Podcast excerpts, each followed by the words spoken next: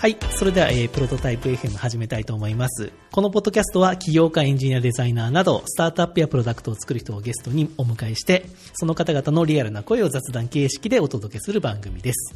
えー久しぶりの回になりました。前回は、え私の一人喋りということでですね、3月、あ、5月ぐらいですかね。5月の末にやったんですが、今回ちょっと久しぶりにやりたいと思ってます。で、今回ゲスト来ていただいてます。今回のゲストはですね、えー藤瀬光陽さん。ということで、今私がちょっと一緒に仕事をしている、まあ、同僚の方をお呼びして、えー今回やりたいと思います。はい、皆様、藤瀬と言います。よろしくお願いはいしま。す。普段は私、紅葉さんと呼んでるので、まあ、紅葉さんと呼ばせていただきますが、よろしくお願いしますよ。ろしくお願いします。ちょっと山本さんのポッドキャストにお招きいただいて、ちょっとあの、緊張してますが、よろしくお願いしまあます。、普段通りやりましょう。は。はいい、わ、かりました。で、まあ、今回なんで紅葉さんかっていうとですね、前回このポッドキャストで、えーリモートファーストの時代に求められるオンラインサービスとはというお題で、私が一人で自宅で喋ったんですよ。うんうんうん。で、聞き返してみると、はいちょっとね、あまりにも暗かったんです。で、理由があるんですよ、理由は。ですね自宅でやってたっていうことなるほど。で、自宅に家族がいて息子の部屋で私一人でやってたんですね。はいはいはいそしたらあんまり声張れないんですよね。そうですよね。これね、大失敗しました。お通やトーンでしたね、前回。いやー僕も家族の前でテンション上げて喋るとかあんまりできないんで、うんすごく気持ちわかりますそうね。そうそう。で、ポッドキャストは自宅で一人でやるもんじゃないっていう。なるほどこれがですね私が得た教訓です。で、今回、まあ、今いるオフィスで、普段仕事してるオフィスの会議室でやってますけどね、紅葉さんは普段ポッドキャストとか聞きますか？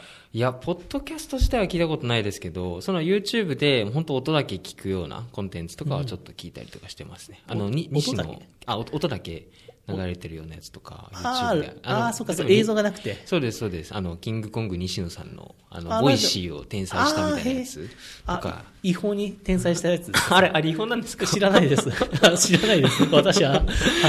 でなんかそれとかよく聞いてますね。あそうなんですねポッドキャストっていうこと自体は聞いて、あんまり聞いてないかもしれないです。え、それは普段はどういうシーンで聞いてるんですか？おーでもなんかちょっと仕事してる時に少し疲れたなと思って、なんかながらしながら、ながら仕事しようと思う時にちょっと仕事と。かああ、聞きながら。してますね。でも、あんま、まあ、結構聞いてますよね、仕事。いつも隣で仕事してますけど。あでもいいあ基本いつもはなんか作業用 BGM みたいな歌詞がないやつなんですけど、うんうんなんかたまにちょっと疲れたなって時だけ聞いたりしてます。あ、そういう言葉の人の喋りを。そ うそうですそうです全然仕事に集中できなくなるんであんまりやらないように、あそうしてまけどなんですね。はい。結構、ポッドキャストは、あの、エンジニアの方とかがうん作業中に聞くとかいうシーンが多くて、うん。で、このプロトタイプ FM もそういう、なんかサービスを作る人のためにやってるポッドキャストなので、まあそういう方々が聞いていると、私は思ってるんですよ。だから今日はね、そんな方々に、まあ仕事中か、まあ、通勤中か通学中か、うん。まあ、寝る前とか、どういうシーンで聞かれてるか分かりませんけれども、その方々が喜ぶような話をですねしてもらえると助かります。わちょっとハードルがね、上がっちゃいましたね、ちょっとハードル上がりましたねはい。で、今回は、あの、本題入るんですけど、本題はですね、まあ、前回リモートファーストの時代に求められるオンラインサービスとはって言って、まあ、偉そうにちょっと語りましてね。で、まあ、その中で私はちょっとね、ちょっと今思い出しながら喋ってるんですけど、やっぱこの、なんか C2C の要素と販売の要素と、みたいな話をしてて、で、なんかそういうサービスを作ろうっていうことで、なんかそういうストリーミーっていうものをじゃあ作りましたみたいな話をしてて、で、事前登録とかしてますみたいな。で、小林さんはその時は一緒のプロジェクト、すでに入ってましたっけ、そうですね、うんリリース直前ぐらいには入らせていただいたうん、ってそう感じですですよねね。。で、ストリーミーまでは、まあ私がまあほぼ一人開発。うんで、小林さんはそういうマーケとか、拡散のところを協力してもらってて、はいで、事前登録で、まあある程度人が入ってきて、うんで、実際に、まあこのポッドキャスト、今日までの期間に、まあストリーミーオープンしました。はい。実際に、あれ何月でしたっけ？6月 ?6 月10とか、中旬か。中旬ぐらいですね。で、出したんですよね。で、それで、実際のところでですね、まあこれ本当に語っちゃいますけど、あまり芳しくなかったんですよね。そうですね、うんちょっと。ちょっとね、で、事前登録ユーザーの方が何百人、300か400ぐらいいらっしゃいましたね。いらっしゃいましたで、その方々は、まあ、ストリーム面白そうなサービスか、みたいな、うん。で、このポッドキャスト聞いた方の中にも、あ、面白そうと思って登録いただいた方いらっしゃると思うんですが、ちょっとですね、その事前登録ユーザーの方に出しましたよってね、メール出したら、あまりこうね、かんばしい、ね。かんばしい反応が、あれ？みたいな、期待外れですか？みたいな感じになっちゃったんですよね。僕もずっとアナリティクス見てましたそう。あれ？なんか、ああれ？あんまり？みたいな。うーんとね、あれこれ本当にメール言ってるみたいな感じの反応でですね。で、実際になんでそれ判定したかっていうと、まあメールのその開封率とか、うん。えーメールからの流入数とか、うんうんうんで、そこから実際にサイト内で販売するっていうサービスだったんで、うんうんうん。実際にこの、その販売するデータを作ってくれるかとか、はい。まあそこら辺で見てたんですけど、ちそょっとね、あまりにも、そうですね。うん、反応が悪くて、実際のところオープンして1日経っても全くなかったみたいな。そうそう。販売、販売、販売実績というよりも、販売する商品が作られなかったって感じなんですよね。ね。あの、お店オープンしてましたけど、商品ゼロですみたいな。そうですよねあれみたいな感じでですね。在庫ゼロでいきなりやっちゃったみたいな感じになっちゃった。山本さんの商品と、ちょっと僕も出したんですけど、それしか並んでなくて、なんか全然ないね。そんな感じのお店になっちゃいましてね。で、これでちょっとまずいなって、もう初日にね、もうこれ気づいて、で、その時ってリモートで作業してたんですかね。そうですね、うんリモートでした。で、これちょっとやばいなってことで、えーちょっとね、内容を変えたりして、うん。ちょっとテーマ変えたり、中のちょっとね、しょあの、ちょっとレッスンと、そうですよね。もともとなんか自分の売りたいものって感じでしたけ？ど、ちょっと学校っぽくしてみたりとか。学校っぽくしてみたりとか、ちょっとやったんですけど、まあその1週間でいろいろやってもちょっと変わらずと。そうですね一件は売れたとかね、そういうのがありましたけど。ありましたね。唯一売れたのが、あの、ストリーミーで、あうんのストリーミーの中の人が、うんうまくやるためにはっていう秘訣をそうそうそう教えますっていう。まあちょっとね運営のハウツーみたいな感 そうじでやったんですけど、ちょっといまいちでして、で、まあこれはちょっとまずいねってことで、まあ私ちょっと1週間経って、週末、うん。まずいねと思って、もうこれ一気に変えるしかないですねと。うん。いうことで、まあ、その社内で話して、週明けにですね、うんで、一気に変えて、変えましょうって決断をして、その場で、うん月曜日、うん。で、そこでコンセプトを決めて、2週間でピボットして、それがちょうど、ピボットして出したのが、ちょうどまた、難しいな、この話。に、に、2週間ちょっと前ぐらいですかそう、そうですね。今がちょうどこれ、収録してる日が、なんだ？あえっ、とそっか、7 7月月15なので、7月の頭ぐらいに今のサービスを出したんですよね。そうですね。うん、そうだ。6月の15にストリーミーオープンして、うんうん。2週間でピボットして、7月の頭に出して、そこからまた今2週間経ってるという、うんそういう状況なんですよ。で、そのピボットしたサービスっていうのが、バーチャルランチクラブっていうですね、サービスになりました、ストリーミーが。バーチャルランチクラブって、小よさん何ですか？いやいやいや、ストリーミーとバーチャルランチクラブってなんか全然なんか違うなと。ね、思いましたよね。改めて思いますよね思いますよね。で、よく変わりましたよね、ここにね。そうですよね。うんいや、本当になんかもう原型をとどめないぐらい。原型をとどめないぐらいに。まあ、ベーシックな部分は、土台は一緒なんだけれども、上側を突貫工事でガンガンガンガンガンって変えて、2週間でうわーって出して。で、そしたらですね、これがちょっとはうまくいったなっていうのが私の今の実感なんですよ。う。うんん。で、数字の状況で言うと割とマッチングしてるんですよね。ちそう。ですよね、うん結構僕見てますけど、だいぶアクティブにねやっていただいてますよね。で、ちょうど7月の頭に出して、で、1週間経ったところでですね、割とマッチングが150ぐらいマッチングして、で、バーチャルランチクラブっていうサービスはですね、オンラインで気軽に、えーマッチングして、本当15分からうん。オンライン上で誰かと話すことができるっていう。で、ランチって名前なんですけど、別に時間帯はいつでもいいんですよね。うんうんうん。モチーフ的なそうです、そうです。だから実際に夜とかね、うん私も昨日夜やりましたよ。うん。うん ミッドナイトランチって募集、あランチりますね。募集出してくださってるりますよね新しいなそうそうそう。まあ、紅葉さんもね、結構何回も、もうすでにバーチャルランチクラブそうですね、お話しさせていただきました。どうでしたか実際やってみて？あの、なんか、なん。でしょう、結構僕話したのが、うん。その会社の社長さんだったりとか、うん。あとはあの取締役の方だったりとか、うん。なかなか普通にしてたら出会えない方とかランチしたりとかしてたので、うん。純粋に僕としては、あの、いい経験だなと思って、うん。バーチャルランチクラブがあったことでこんな体験できるんだっていうのは普通に純粋に思いましたし、はいはいはい。あとオンラインで15分だけっていうのが、うん。結構僕の中ではありがたいなっていうところがあって、うん初対面の人となんか無制限にいつまで続くかわからないってちょっと、うん。ちょっと難しかったりするんですけど、はいはいはい。短い時間って限られてるから少しうん。ハードルが下がるというか、うんっていうのは結構ありますね。そうですよね。まあ実は15分っていうのも最初は違ったんですけど、そうですね。もうね、これ今日どこまで話すんだっていう話なんですけど、まあ最初は30分とかでやってたんですけどねね、もっと短くていいんじゃないみたいな感じで、1週間前に買いましたけど、まあだからいろいろね、今も変わってる最中なんですよね。そうで本当ランディングページとか何回変えたかみたいな、このバーチャルランチクラブ内だけでうん、本当この2週間は割とねてんてこまい。もちょっと大きく LP は変えるような。ちょうど今日もまた変えてるみたいな、明日からまた変わるみたいな状況ですけどね。ですね。うん、本すごい面白いですよ。でもなんかコロ、で、コロコロコロコロ変わってますけど、うんなんかいい方向に変わってるなっていうのはすごく。あのね、いい方向かわかんないですけどね、とりあえず変わり続けないと死ぬみたいな。感じで今ね、本当にそんな状況ですけどね。まあ、それでは、バーチャルランチクラブになったということなんですけど、まあ、それで、まあ、なんでやったかっていうところをね、もう一回ちょっと、あの、話したいんですけど、ストリーミーから変わった経緯で、で、はいバーチャルランチクラブは今完全無料サービス。なんですね。で、無料のマッチングで気軽に話せるっていうサービスなんですけど、で、なんでこれにしたかっていうことなんですよ。小遊さん、なんでこれにしたか知ってますか？なんでこれにしたか知ってるかですか？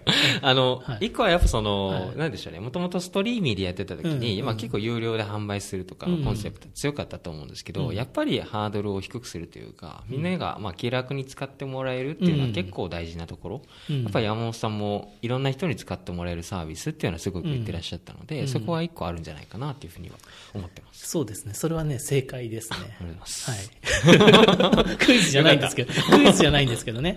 で、あの、一個それはあって、もちろん敷居下げなきゃいけない。うんストリームやっぱ敷居が高かったりですよねそうです。よね。ちょっと高かったちょっと配信するとか、チャンネルとかいうキーワードとかだったり、そうするとなかなかやる人少ないし、そもそもっていうのがあって、じゃあ誰でもね、話せるようにしたいっていう感じのがありました。で、あと、やっぱ根源的なこのニーズとして、うんまあ今ちょっとね、こういう状況で、なんかリモートとかオンラインで仕事してる人が増える中で、うんやっぱりこう誰かと話したいっていうこの根源欲求は強まるんじゃないかなっていう、うん。ここだけに特化したサービスが実は今ないんじゃないのってちょっと思ったんですよ。ういやそうですよね。まあ、多分イエンタとか、まあ、僕昔やってたコーヒーミーティング、まあ、コーヒーミーティングかなりリアルで、一部オンラインあるんですけどね。でもそのなんか本当の気軽な短い話を初対面の人とか久しぶりの人と本当に15分ぐらい短い時間パッと会ってパッと話せるっていうそこはなんかニーズあるのかなと思って今やってるっていう、うん。なんかちょっと兆しが見えてる感じがするんですよね。そうですよね、うん。なんかすごく本当中の方はいろいろマッチングを実際していただいて、うん。うんランチも結構活発にやっていただいてますし。そうですよね。僕さっきもあの女性の方からと多分登録したばっかの方でその人からすぐにランチの申請をもらったりとかもしたので、そうそうそう。そういうね、うん。あるんですよね。ですよ。で、マッチングの仕方も今、えっ、と、2パターンかな、うんうん。あって、まあ、あの、私この時間空いてますって言って、この時間ランチしましょうって募集かけて、そこに人が入ってきて、で、その募集した人が OK っていうパターンと、うん。もう人、なんか会いたい人直接見つけて、この人にこの時間どうですかって言って、相手が OK したら会うっていう、こういうパターンがあるんですけど、今、この人に直接が結構伸びてますね。そうですよね、うんやっぱりなんかランチしたいっていう欲求ってやっぱり誰かと話すっていう方、うんうんうん誰かっていうところがすごく重要な感じがするので、うんやっぱり対人に対してが多いなっていうね、のはすごく多いですよね。思いますで6割ぐらいかな。まあ、うんまあ割合で言うと結構来てますよね。うん。で、やっぱり会うまでのその、何ですかね、あの、なんですか、あやりとりが少なくて済むっていうのはいいですね。うんうんうん15分なんで意外とね、飽きられるんですよね。うん、うん、確かに確かにうん結構ね、あの、リクエストで、この日のどこか15分でってお願いされたら、そりゃ空いてるよね、みたいな。僕申請来た時の15分間っていう文字すごいちょっと嬉しいんですよね。逆にね、これね、すげえ、そう、30分だとちょっと考えるんですよね。空いて1るか時間はちょっと、うん。ちょっときつい。そうそうそう。一回考えるんですけど、15分だったらまあ全然いいやみたいな。まあ空いてるかな、ん。でランチタイムに今日なんて僕2回やりました。ああそうですよね、うん。されてましたよね。そういうなんか、ま、はしご？そう。バーチャルランチはしごできるのすごできます。ですよね。1時間で15分やっても30分は空いてるんですよ、うん、これねすごいね切り替えにいいんですね、うん。楽しかったですで今日はやっぱお昼お話しした方もやっぱり今リモートワークになってて、うん話すことがか本当家族の方と仕事の方、うん。でその仕事の方もなんか大阪の方らしいんですよ。だから直接会って話すのは本当家族だけとかうん。で、このバーチャルランチクラブ始めて、なんか、本当に初対面の方と15分でも話したら、なんかね、脳が活性化するっておっしゃってました。ああ、なるほど、うん確かに人との会話ってなんかそういう、ちょっと違う筋肉とか使いますねそうそうそう。だってね、この今日の僕の会話はね、一時、あの、前回のポッドキャストの会話と比べるとね、活性化した会話だと思う。あ 本当ですか？前回のトーンとは違うんですよ。そんな前回そんな感じでしたかね？前回ね、やっぱ活性化してなかったですね。やっぱ最近すごい、この1週間で、何名かな ?20 名ぐらいの方とうん自分はやりましたけど、すごいねうんうんうん、やるたびに会話が楽しくなりますね。もともとあのストリーミングの今もももしかしたらなくなるかもしれないですけど、うん。LP にルール作ったじゃないですか。あの何対何対何みたいな、ああ、そうそう5対2対5対3対2でしたっけ？そう。5対4対1。5対4対1か。うん。っていうルールがあってなんか 5, 5, 5割は、うん。5割は、えっと、社内の人とお話しましょう。家族や友人家ですかね。族か友。人ですよね、で4割が、うん。社あの会社の会社の仕事先とかね。で1割が学校とか。私知らない人そうそうそう。と話しましょうみたいなルールがあったと思うんですけど結構僕思い返してみると、うんうんこれまで日常生活で知らない人と喋るのってほぼないんじゃない、うんうん。1割も全然ないなと思って、うん。結構それハッとしましたね。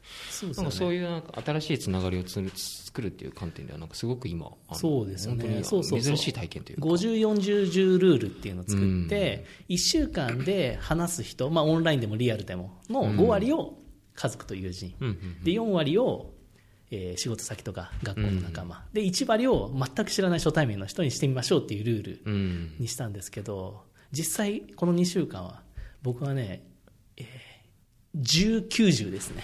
おお90が。90が本当新しい人ぐらい。すごいですね。うんだって、そ、そのぐらいだと思いますよ、レートとしては。本。当そうですよね、うん。なんかそれも結局オンラインだからこそできてるみたいなところすごくあるなってすごく思って。そうそうそう。やっぱりその前後の時間もないしそうそうそう。まあピッてあのブラウザ上でねビデオ開始って押せばもうできちゃうそれもちょっと言わなきゃいけないですよね。あそうですねそうですね。オンラインで話せるって言っても、今最近、 Zoom 使ったりとか、うん、URL 発行ウして。ウェアかバイとかもありますけど、あの、バーチャルランチクラブが結構便利なのは、あの、今ウェブサービスで PC かスマホかが多いんですけど、えっと、マッチしたら、ビデオ通話を開始ってボタンがウェブサービス内にあって、うんあと、あとちょっと YouTube も貼っときましょうね。あの、あポッドキャストの。そねそれで見ていただくとすごくわかりやすい。メッセージ画面で、うんうんあの、マッチングしたらメッセージができるようになって、ビデオ通話を開始を押すと、ポッと立ち上がって、うんポッと立ち上がるというか、まあ、アイフレームでうんうんうん表示されて、もうその場ですぐに話し、開始できるっていう。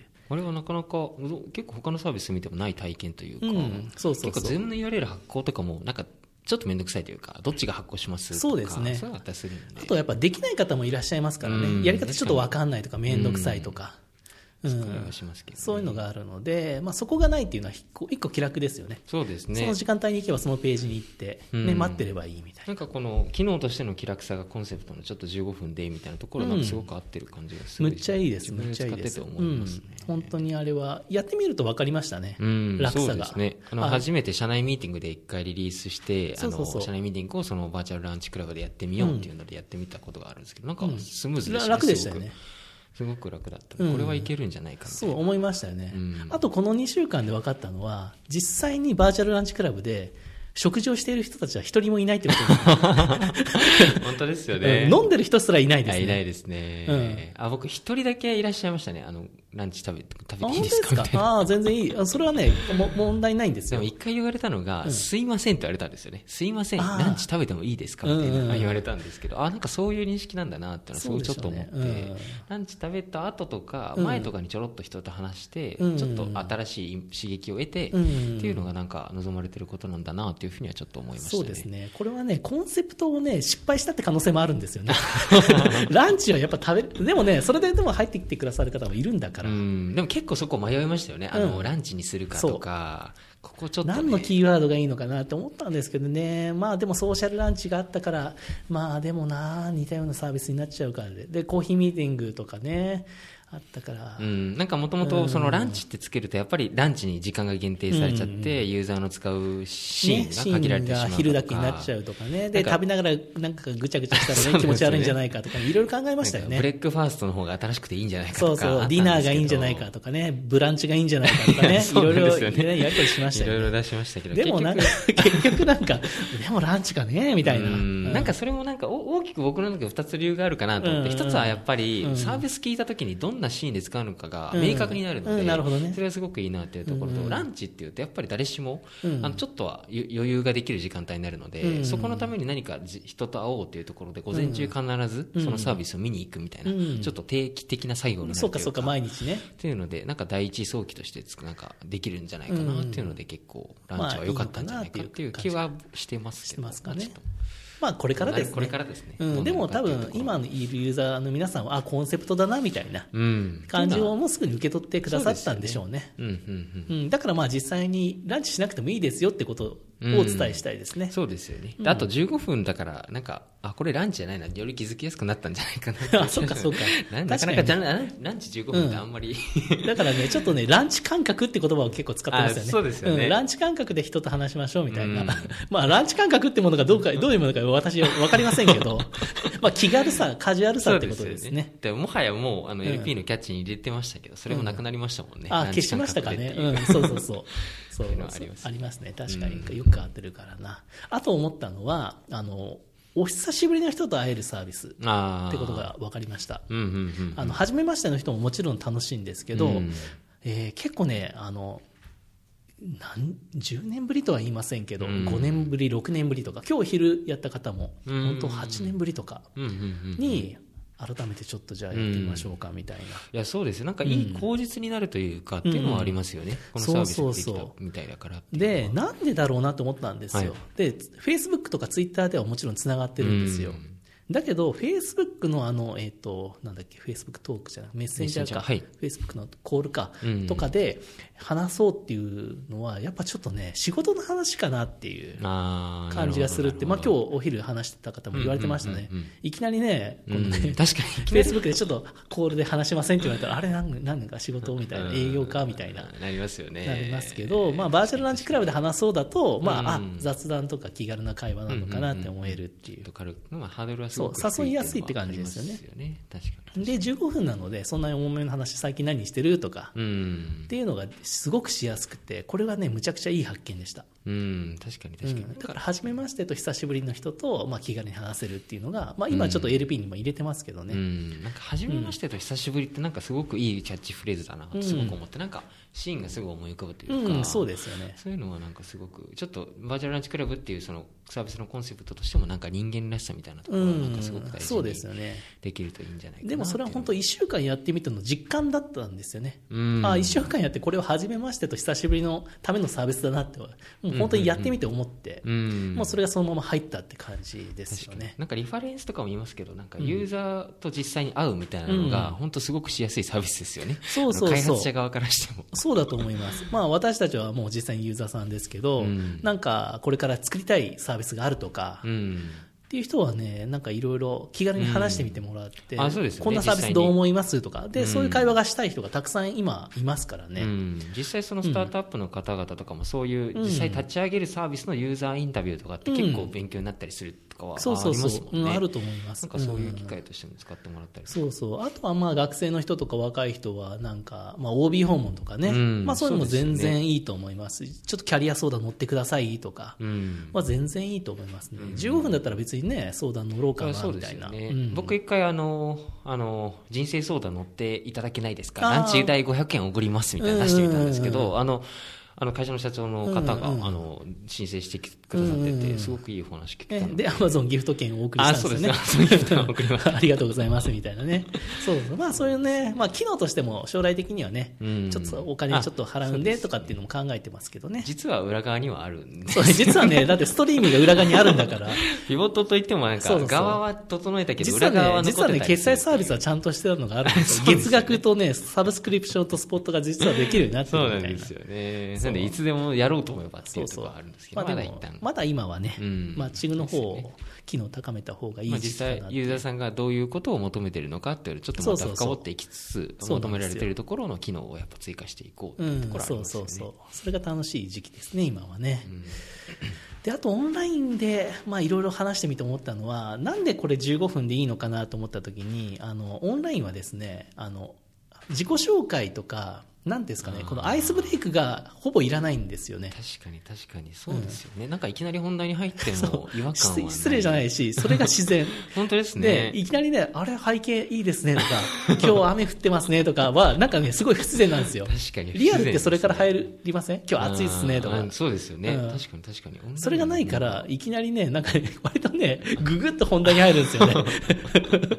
これがね、すごい面白いです。確かに、あー僕とかもあーなんその会社の社員さんなんですねとか、うん。結構話したいところから急急に行くので、うん。なんかそれはすごくやりやすいですね。僕どちらかというとそういうはい。最初の,、あのうん距離感取るうん。会話すごいちょっと苦手だったりするんですよ、なるほど、ね、なるほど。なん。か僕みたいなタイプはすごくありがたいですね、うん。オンラインで。だから、コウさんはできないっていうの30分がもう限限界なんですよね。すね。初対面の人と実は。際のところ。だからあの。15分がちょうどいいみたいな。ちょうどいいですね、実際話してても時計見たらまだ10分しか経ってないなみたいなちょっとあったりするので、うん。なんか結構人によってサービスの利用のなんか時間だったりとか結構変わるんじゃないかなみたいなとか思います、そうですね。今設定できるのは15、30、45、60っていうのが選べて、まあそれで募集したり申請できたりしますけど、うん。まあそれはね、話したい方は、そうですよね。長く使っていただいてもいいですし、うん。あの女性のあの方とかはあの30分で設定してたけど、うん。1時間半も話しちゃったとか、うん。そういう方もいらっしゃるので、まあそうですね、そういうのもいいですよね。うん、逆にの出会いとしては。長ければ、まあ、その時に長くしてしまってもいいしっていう、ん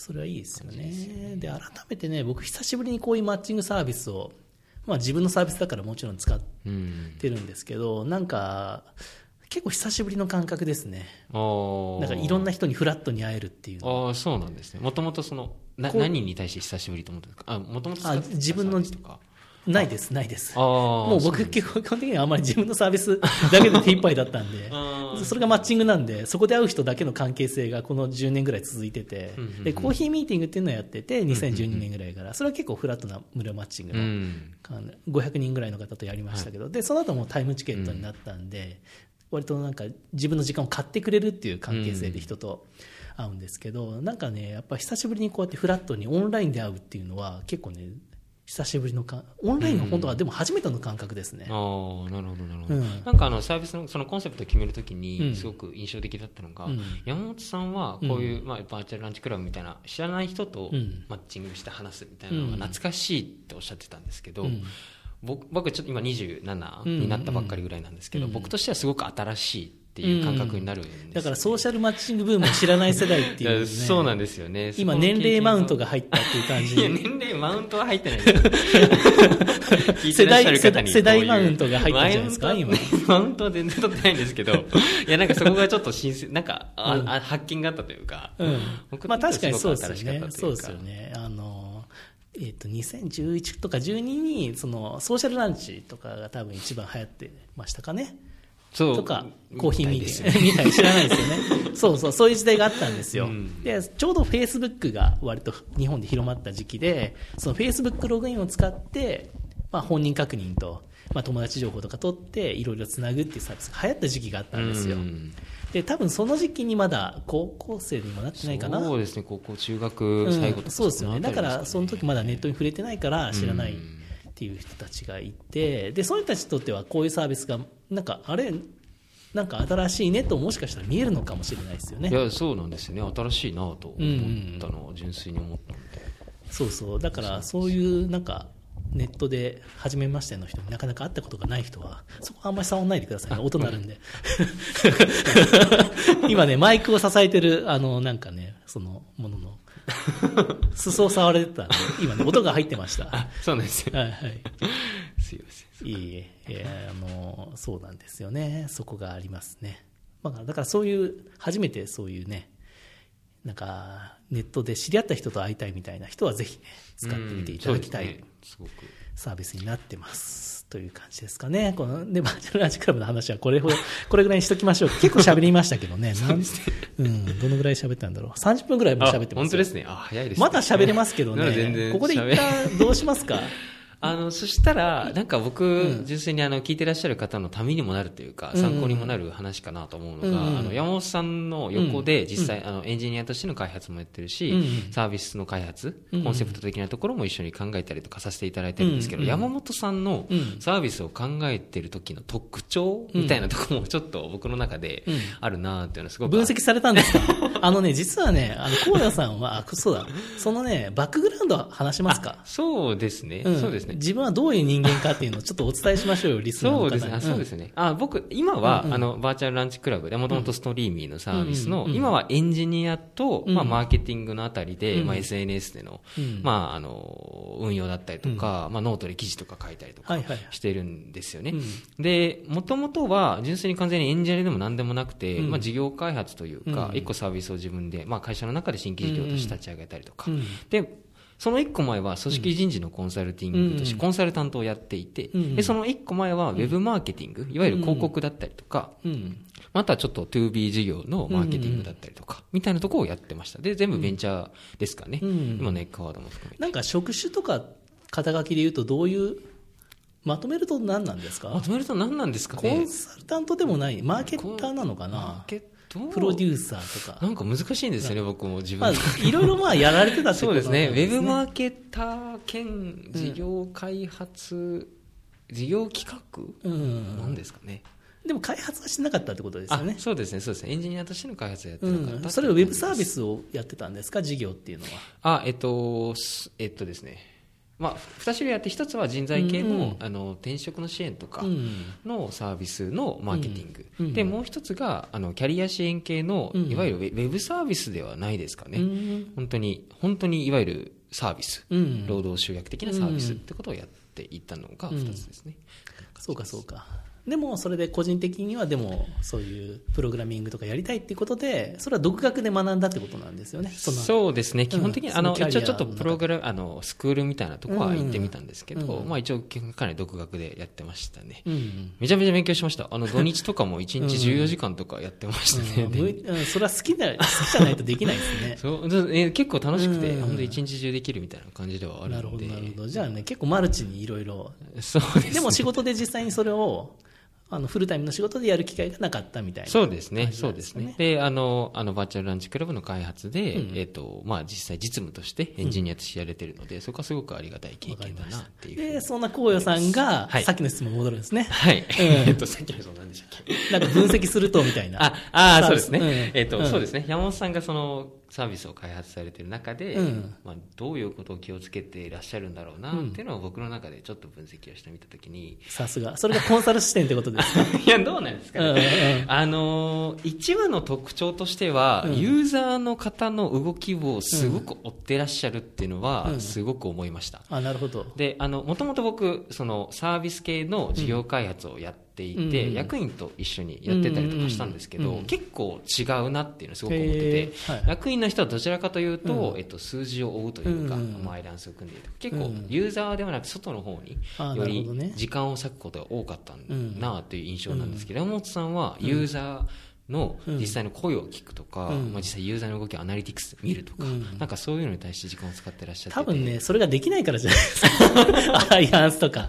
そんな向いてないからじゃないですか。え。そうなんですかうん、まあでもそういうの好きですね。あそうですよ、うん。なんかすごく好きだらやってらっしゃるんだなってのはすごく思ってて、なんかそこを起点で全部アイデアも出されてるなってねすごく思ってそうそう。そう。やっぱね、実際に使われないと意味ないですからね。うん。いやなんかそうなんかそそうですよね。なんかそこをすごくうんでそこで楽しめるあこういう機能があったら使ってくれるんじゃないかとか、でうん。こういう意見があったからじゃあこういうのやってみようとかね、うんうんうんうん。なんかだからそういうふうになんかそういう、まあ、ネット上にそういう場があると楽しんでくださる、ね、ユーザーさんがいるんじゃないかっていうのでね、うん。まあ、楽しんでほしいんですよね、うん、うん。そうですよね。体験を。それを作りたいってだけです。いやそうですよね。そうそうそう。なんか結構起点として楽しいかどうかみたいなところでそうそうそれ超重要ですね。新しい体験でなんか新しいあこれってなんか新鮮だねとか、うんっていうのを感じてほしいっていうのが一番の動機ですね。うんうんうんで一番そのストリーミーとバーチャルランチクラブで、うんえ山本さんが、うんの考え方として一番大きな違いがあるなと思ったのは、うんやっぱり一番シンプルにしようっていうところが、うんうんうんバーチャルランチクラブの方がよりシンプルにしようっていうところのそうですね。考え立ち戻りましたよね。が強いなっていうのをすごく感じてますね。やっぱりあんまり、あの、機能が多すぎると、ユーザーさんが迷うし。サイトを見るだけでどういうふうに行動すればいいのかっていうのを分かるように、もう本当最小限の機能で。そうですね。そこで今勝負してますよね。うん。もうすごく思いますね。何もないじゃんみたいなところでね、やれること本当少なすぎみたいな。でも削ってるんですからねっていうのはね、えーね一応言っときたいですけど、まあでもね、やろうと思えばいろんな機能できそうますできるけど、もう今はもう骨太な機能だけでシンプルに勝負しましょうみたいな、うんそんな感じですよね。うん。ていうのはまあでもそれは良かったんじゃないですかね、うん今のところ。ねだから、うんあまりこう、機能をフルフルにしてもいいんですけど、やっぱそのサービスのコンセプトと、なんか、本当にそれが、その、よくなんか、プロダクトマーケットフィットって言ったりしますけど、うんそれがあんまり測れないようなサービスだったかもしれないですよね、ストリーミーってうん。いろいろなんかやれることができたりとか。ね多分ね、サブスクリプションとスポットって全然違うんですよね。うん確今考えると違い。ますよね。だからそこを両方やって、うん。なんかどっちもできますよっていうのはね、むしろちょっと逃げだったような気がしてます。あーなるほ。どどっちかでやるべきだったんでしょうね。んん。ちょっとポジションを取るっていうところからは、ちょっと逃げていたというか。だから、うん、ちょっとコンセプトがぼやけて、機能と、うん。そこがね、乖離してて、うんで、引っかかりもなくなるみたいな感じのサービスだったのが、まあ今は割ともう本当にシンプルにこれだけっていうサービスで、まあ尖る部分ちょっとね、出てきたんで、うん。そこの部分。でやっぱりオンラインでの偶発的かつなんですかね継続的な人との新しい出会いみたいな,、うん。初めましてと久しぶりが同居してるオンラインでの15分のトーク体験、うん。ここら辺がね僕はね今極めたいところですね。プロダクトとして。おもろいんじゃないみたいな、うん。うん、偶発性と、うん、そう偶発性がないとねね。やっぱり飽きちゃいますから、うん。久しぶりばっかりだと。ちょっと驚きとかがないとそうそうそう、そこをねもうちょっと作り出したいですよね今後ね、うん。まだねなんかできそうな気がしてますよ。うん。うん。であと一個山本さんがあのサービス作られていく上でむっちゃ分析してますね。いや全然僕も学びたいのでその、そのネタはこのポッドキャスト用に仕込んでたんですが、僕 初めて聞いてね、今ちょっとね、何言われるかってすげえビビってますけど。あいやそんな変なこと言わないですけど、いや、僕も学びたいので、ちょっといろいろ観察させていただいてるんですけど、あの、やっぱりエンジ、エンジニアですごく、もう本当一からサービス作られる、作ることができる方だと思うんですけど、うん。そこに対してあまり時間を使わないというか、うん。やっぱり上流の方から、うん。本当にどういうコンセプトがいいのかとか、うん。ユーザーは何を求めてるんだろう、うん。まあ、さっきの話もちょっと通じるかもしれないですけど、うん。本当に機能を作ることは一手段であって、うん。何を作りたいのどんな世界観を作りたいのかっていうところを考えることに一番時間を使われてるなってやっぱり思います。そうでしょうね。そうかな。まあまあまあそうですよね。だから、入り口のところで、結局裏側ですごい機能、まあストリーミングがまさにそうだったじゃないですかうん。裏側作り込んでも、入り口で離脱されたらもうね、そこまでたどり着かないんですよね、誰もね。そう。だからそもそもやっぱり、実はそのね、静止、えー性的コンテンツか。うんかそのテキストとか画像とか、うん最初に目にするものとか、ボタンの名前とか色とか、うんそっちの方が結構重要で、うん、めちゃめちゃこだわられますよね、本当あの、こううめあの今ってランチを申請するっていうボタンがあるんですけど、うん。それも申請にするのか、そうそう。なんかお誘いなのかとか、うん、そこら辺ね、スルーをつけるとかつけないとかね、うん。まあそこら辺はいろいろありますよね、やってみて。うん。そうですよね。なんかランチをする側と実際その申請を受ける側が実際どう思うのかとか、うん。いろんな視点からいろんなユーザーの視点からいろいろ文言考えられてるなってところあるので、その世界観のコンセプトみたいな。ところは。そうそう、迷わないようにするってことですよね。あんまりこれだったらわかるでしょみたいな、昔は結構やってましたよ。突き放し系 UI みたいな UX。ああそうなんこの方がかっこいいでしょみたいな。だけど、やっぱりわかんないですからね。そういう場合確は多少ごちゃってもちょっと説明入れるとかした方がやっぱり使いやすくなるっていうのは、なんかこれまでの体験からね。でも結構僕あのやっぱりその上流のコンセプトを考えるのって結構勇気がいることというか、うん。僕僕のまあサービス開発の経験からそうなんですけど、うん。やっぱり手を動かすとか、やっぱエンジニアとして何か機能、コードを書くとかって、やっぱり進んでるのが分かりやすいっていうのがすごくあって、やっぱりそっちの方に時間をかけたくなっちゃうなっていうのはすごくあるんですけど、うん。やっぱりそれを、そこにはなんか僕の中でなんか逃げないというか、うん表現をするな、適切かなと思うんですけど、逃げずに上流のところを考えるというか、うん。すごくなんかされてるなってすごく思います。まあそうですね。まあやっぱり今そこがね、弱いからっていうのもあると思いますけどね。まあ盛り上がってきたらね、うん。もっと面白い機能を新規機能でやりたいですけどね。今ちょっと、もうちょっとね、入ってきてほしいというのがありますから。うん。じゃあね、僕もね、じゃあもうこのままもう今日は1回1時間で終わっちゃいますか。ああ、わかりました。2回に分けようかと思ってましたが、あと20分ぐらい話してじゃあ終わりましょうか。あのー、まあ、小岩さんはね、エンジニア、まあ、どの、どのぐらいのことができるのかなって最初思ってたんですよ。はい。うんまあそうですよね。だってまあ、いわゆる、いわゆる初心者というか。そうそうそう。あの、実務でやったことないって聞いてたんで、うんあ、わかりましたみたいな。で、僕もその、テックキャンプとか、まあそういういろんなね、そのプログラミングスクール出た方うんが、まあ、面接して、まあ実際にコード書いてっていうレベル感はしてたので、あーそうなんですねあーそういう感じなのかなと思ってたんですけど、はいあの、思った以上にね、できる方だったんですよね。本当ですか？ありがとうございます。だからね、そこがね、驚いたんですよ。だからそこは独学でどうやったのかな、みたいなところはね、やっぱね、思いましたよね。で、あとね、やっぱり UX に対してのなんかね、センスがありますよね。あ、本当ですか、うんありがとうございます。めっちゃ嬉しいです。だから、なんていうのかな、うん、ここにこういうのがあったらいいんです、いいんじゃないですかの提案が、あのね、いあの、ずれてないんですよね。うーん。うん、ああ、確かにそうだね。ということがね、結構多い。あ、本当ですか、うんそうそうそう。それがね、やっぱね、すごい優れて、だからデザイン系の UX デザインがすごい向いてる気がしますよね。あそうなんですね、うん僕はあのそれ山本さんちょっとい前言ってそれ言っていただいてたんですけど、僕はもともとちょっとバックエンドの方なんかかっこいいからやりたいなとか思ってたんですけどなんかどっちがいいだろうなっていうのはいや、多分ね、そっちはまだもうちょい。ああそうですよねうん、そっちはね、まだもうちょいなんですけど、でもね、うん適性はそっちじゃない気がしますけどね。あ。そうなんです UX デザインの方ができるとか、うん。そこでまあグロースハックとか数字も見れると思うんで、まあうんうんうん。そこら辺がすごい向いてる方だなっていう気はしますよね。そうなんですね、うん。なるほどでも作ることが好きなんだろうなとは思いますよ。僕がなんかいろいろ言うとちょっとイライラしてるって イライラしてないんですよ。いや結構ね、貧乏ゆすりが激しい時とかあるんあですよ。貧乏ゆすりはもともとあるんで。あ乗ってるのか怒ってるのか分かんない。あれはどっちなんですか？いや僕全然貧乏ゆすりは普通にいつもしちゃうあ、いつもしてんのかな？イライラ、うるせえなと思ってやってんのかなみたいな。いやいや。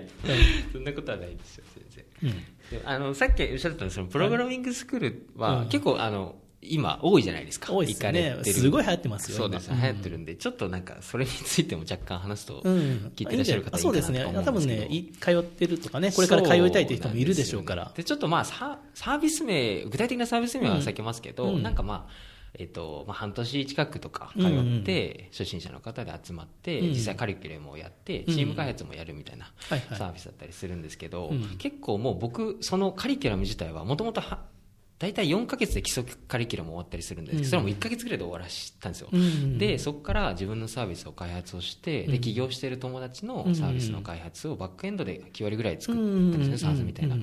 なんで結構、プログラミングスクールで学んだことよりも自分でサービス開発をして学んだことの方が割合としては多いなっていう感覚なんで、だからちょっと、まあ、あの、なんとか役に、今役に立ててる。あちょうどね、 Rails で一緒だあ、そうですね、 Rails だってもあるんで。で、今シンプルな Rails で作ってるんで、っていうのはちょっほぼとあるかなっていう。そうですよね。いやね、それは僕の体験からもそうで、やっぱりチュートリアルとか、で、 Rails でブログ作りましたとかうん。だと、ちょっとね、やっぱりコピペなんですよね。そうですよね。結局。うん。自分で考えてないし、ハマってないし、ググってないしみたいなところがあるから、やっぱね、ちょっとどうしても、うん。うんっていうところが。なかなかやっぱ自分でバグを出してみて、うん。開発してみてとか、そうそうそう。そこの経験とかがやっぱかなっていう。そうっすよね。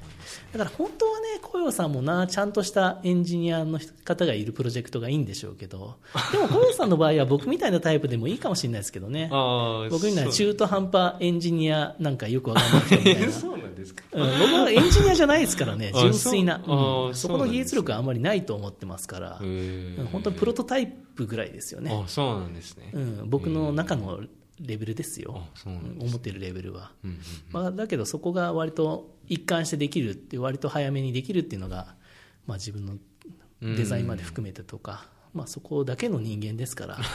でも小屋さんはそういうタイプだと思うんでね、うん、似てるところは相当あるんで、まあ、将来ねそういうここれからそういうのを、ね、やっていくとすごくいいんじゃないですか。うん確かに、まあ、キャリアとしてもやっぱりエンジニアとしてのスキルってすごくいいんじゃないかなと思って、あのうん。勉強しようとは思ってたんですけど、山本さんとやっぱりやってる中で、うん。エンジニアとしてなんかコードを書くっていうのはやっぱ一つの手段で、うん。まあ、それはやっぱサービスの開発のためだったりとか、うん。全体の中の一つなので、うん。なんかそこはあんまりコードを書くことにだけこだわりすぎずに、うん。やっぱもっと大丈夫な中で考えることもすごくそうですキャリアねの中でも大事なのかなってすごく思いました。そうそうそう。そこはねでも難しいんですよね。だから MVP でいいのかみたいな感じで、うん。本当に Google フォームでとか最近のノーコード系のやつでやるっていうのもありますけど、それだとねやっぱりグーって伸びた時で時にどうしようもなくなっちゃうと思うんですよ。うん、だからノンコード系だってやっぱりエンジニアとの会話は難しいなうん難しいと思いますし、本当に伸びちゃったら困ると思いますよ。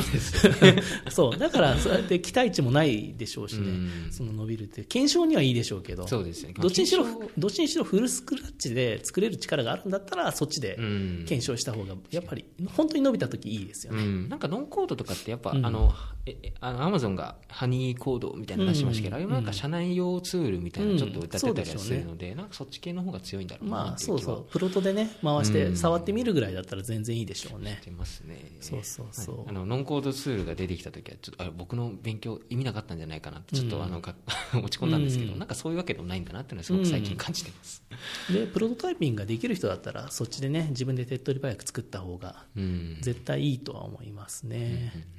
で、小夜さんは将来的にはどういうことをしていきたいんですか、これから。お僕はでも、あのやっぱり広く、うん。あの世の中で使われるサービスを作りたいっていうのはやっぱりあって、それはもう自分で企画してとか。そうですね、そうですね、うん。まあ、そのためにやっぱりエンジニアとの会話という観点でも、うん。プロトタイプをまず作るという観点でうん。も自分でできた方がいいっていうので、プログラミングを勉強し始めたっていうのがあります。ね。そういうことなんだな。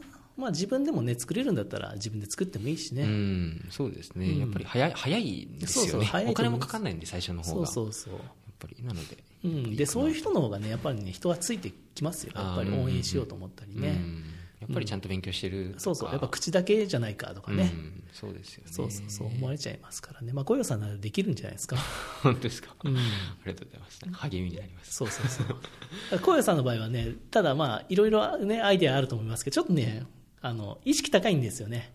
あ超絶ね、勉強さ、さっきも14時間でしたっけ、プログラミング、はい。そういう人のためのサービス、まあ自分が使うサービスだからう、ん。そういうのやりたいってね、前ちょっと雑談の中で言われてましたけど、はいまあでもね、そういうのもあるかもしれないですよね。うーん、確かに。すごい頑張り、頑張る人のためのサービスみたいな、ストイックサービス。いや、そうですよね。まあ、小屋さんが作るんだから、そのストイックサービスが実はね、いいかもしれないな。うんまあ、ストイック層には、あの、そう刺さるかもしれないそうそう、ストイック層に刺さるサービスを、そう、やっぱね、自分が使うサービス。うんまずニッチを取るっていう観点ではいいかもしれない。いや、でもね、やっぱ一定数いると思いますよ。うんうんうんだから僕もどっちかというと自分が使いたいサービスを作る派なんで、うんまあ今のそういうね、バーチャルランチクラブもそうですけど、でそういうのがやっぱり実際のユーザーに近いから、うんね、感覚もわかりますしねあん。まりずれないというか。そう、これは違う、よねあ、これは合ってるの判断がしやすくなりますからね。うんう。ん、そこはそういうサービス作るのがいいんじゃないですか？何何が作りたいんでしたっけ？はいまあ、その時のん枠内の範囲のアイデアいや、ですけど。いや、今、今自分が作りたいものの話でいいです。今ですか、うんあーちょっと難しいですね、その話は。いや、別にいいんじゃないですか。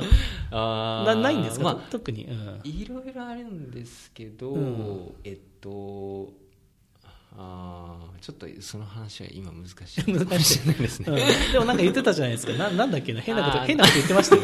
なんだっけな？毎毎日、習慣化みたいな話してませんでした？あそうですね、うん。あのなんでしょう、まあ、自分がやりたいプロジェクトがあるとすると、人が、でそれを、えっとプロジェクトとして出して、うん。それのプロジェクトを完完遂するまでのうん。プロセスを公表するサービスっていうのがなんかいい。んじゃないかなとうん、だから目標達成のための、そうですそうです。なんかやっぱり人こと消費消費じゃなくてうん。なんかあるじゃないですか、うん。まあ、なんか物消費じゃなくてこと消費なんですけど、やっぱ物語はやっぱ人は買うみたいなところがあって、うん。なんかチャレンジして目標達成に近づきつつ、うん。そのプロセスがなんか人に売れる？っていうのはなんかすごくいい世界観だな売るんですか？とそれ売ります売ります。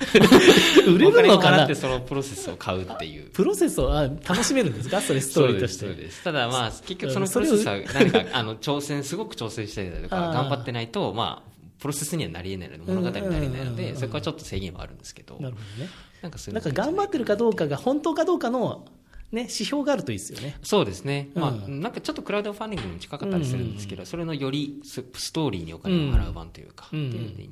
確かにな、今作り手を応援する文化があって、特にデジタル作品とかね、うん。もう分かるじゃないですか。すよね。あ、この人映画作ってる進んでるとか、うんうんうん絵描いてるうん、進んでる、プログラミングちゃんとしてるみたいな。そうなんですよね。ね、そういうのだといいですよね。ノートとかもちょっと同じ分類にも入るんじゃないかなとかちょっと思ってて、いや個人がしてきた経験とかを我々は発信してたりもするとか思うので、うんなんかそこなんじゃないかなっていう確かにな。確かにな。それはあるかもしれないな。うんまあ、ノートもその応援文化ですもんね。あるしね,、うんそうですよねそれでみんなやる気になって次に続いてるから、うんそれのストイックなバージョンと そうかもしれない思うといいかもしれないですね。そうなんです。そんな感じの。でもちょっと一個あの、まあ、前山本さんに言ったあのアイディアというか。うん、いや、でも自分がやりたいです。結構熱込めてましたよ、あの時。絶対込めてました。なんか全然賛同してくれないなと思ってたんいやそういや、そういうもんなんですよ。あのターゲットじゃないだけで。これ聞いてる中に、いや、それ欲しかったっていう人もいると思いますよ。本当で。か？ちょっとぜひあの一緒に作りたいですね。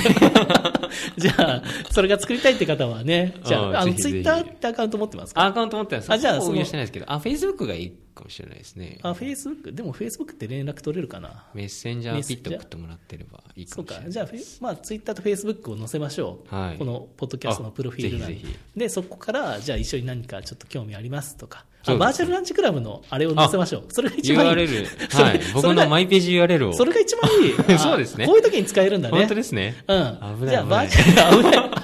ああ新しいユースケースがここに生まれました。生まれましたね。あの、えっと、今話してるですね、こういうさんと話したい方、まあ私でもいいですよ。うん。私と話したい方方は、えっと、バーチャルランチクラブの URL を、個人 URL 載せとくので、うん。そこで、あの、ランチしたいか。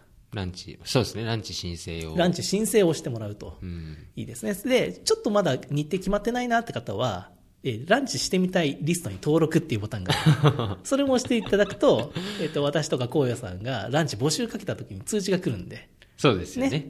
であのちょうどあのそのランチをしたいリストに登録した人の一覧を見やすくしたのが今日だあったので、今日先ほどリリースしたの ですよでね、まあそういうのも分かりやすく見えるという。感じで、まあもうちょっと話してみたいとかね、いう方はぜひね、あの、バーチャルランチクラブ使ってみてください。15分とか30分でいいので軽く話聞いてみたいなとかうん、いいですね。いいですね。私も昨日夜、あの、話した方は、このプロトタイプ FM 聞いてますって言って、あの、登録いただいた方で、多分ね、もしかしたらストリーミーから登録いただいた方で、よかった。でも、バーチャルランチクラブになってよかったっておっしゃってました話しやすくて。おいいですね。で、15分、あ、30分かな？うん。昨日夜話して、すごいいい方だったので、あの、次、プロトタイプ FM のゲストに出てくださいとお願いしました。だからですね、今後私、あの、バーチャルランチクラブで会って話が盛り上がった人を、あの、ポッドキャスト、このプロトタイプ FM のゲストとして出演していただくという流れをですね、これから作っていきたい。これは結構貴重なはい。だからリスナーの方でですね、もしゲスト出演してみたいっていう方が、まあ、いるかわかんないですけど、うん。いる場合はですね、ちょっとバーチャルランチクラブで私と、あの、お話、15分でもいいので、いいですね。していただいて、あ、私この人すごい面白いな、もっと話聞きたいな、うん。15分じゃ収まりきらないと思ったら、ちょっとオファーさせていただくみたいな。いいですね。それなんか山本さんと一緒に話す機会そうそうそう。いや、最近ね、本当会話が楽しいモードに入っちゃって。うおおはいはいはい、だからね、すごいね、あの、話したいんですよね、いろんな人に。うんやっぱね、重要っすね。人と話すってうんないちょっとね取りにくいですからねそういう時間も重要だと思いました。うん改めて。なので、バーチャルランチクラブもこれからどんどんですね、伸ばして、あの、いいサービスにしていきたいと思いますので、ぜひね、あの、ご利用いただければと思いますね。小遊さんも頑張っていきましょう、これね、はい、ぜひ、あの、機能改善があれば言っていただければ、なんとか、そうですねなんとか頑張ります。そうですね、頑張りましょう、どんどんね。ではではでは、ちょうど、えー1時間ぐらい話しました。えー非常に楽しかったです。はい。ま、た、バーチャルランチクラブプロジェクトの進捗状況は、このポッドキャストで、そうですね。ね、またちょっとノートとかにも機能改善レポートみたいなの出そうかなあそうですねとか思ったりしてるんでそれも URL それもぜひ貼っときましょう見てもらって。はい。行きましょう。またね、またいつか話しましょう。はいまた違う、あの、プロジェクトのメンバー、メンバーもね、呼んだりして、そうですね。ね、一緒に話してみましょう。